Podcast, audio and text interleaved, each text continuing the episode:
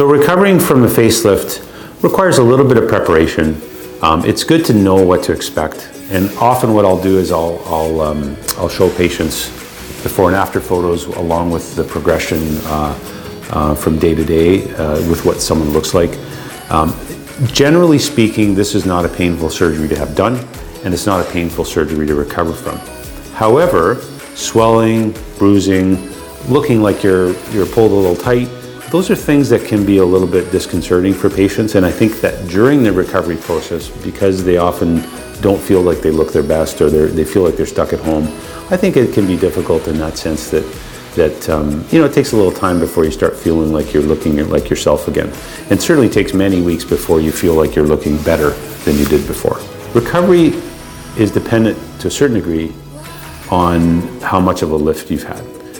I definitely think recovery from a mini lift where a small amount of skin is elevated, the incisions are fairly short, is definitely quicker than recovery from a comprehensive deep plane facelift, especially if I've had to put in a platysmoplasty or you know done eyelid surgery as well. So the amount of surgery that you have usually corresponds with the you know directly to the length of recovery. Not always. Some patients recover very very quickly and after a week or two really look quite normal even after a big facelift and others after a mini lift can still be bruised or still be puffy after two or three weeks. So there isn't really uh, um, a way of knowing for sure. I can definitely tell you that there's no case where people recover from a real facelift over a weekend. I mean, that's just not realistic. Generally speaking, the time off work after a mini lift is usually a couple of weeks, depending on how good you have to look at work.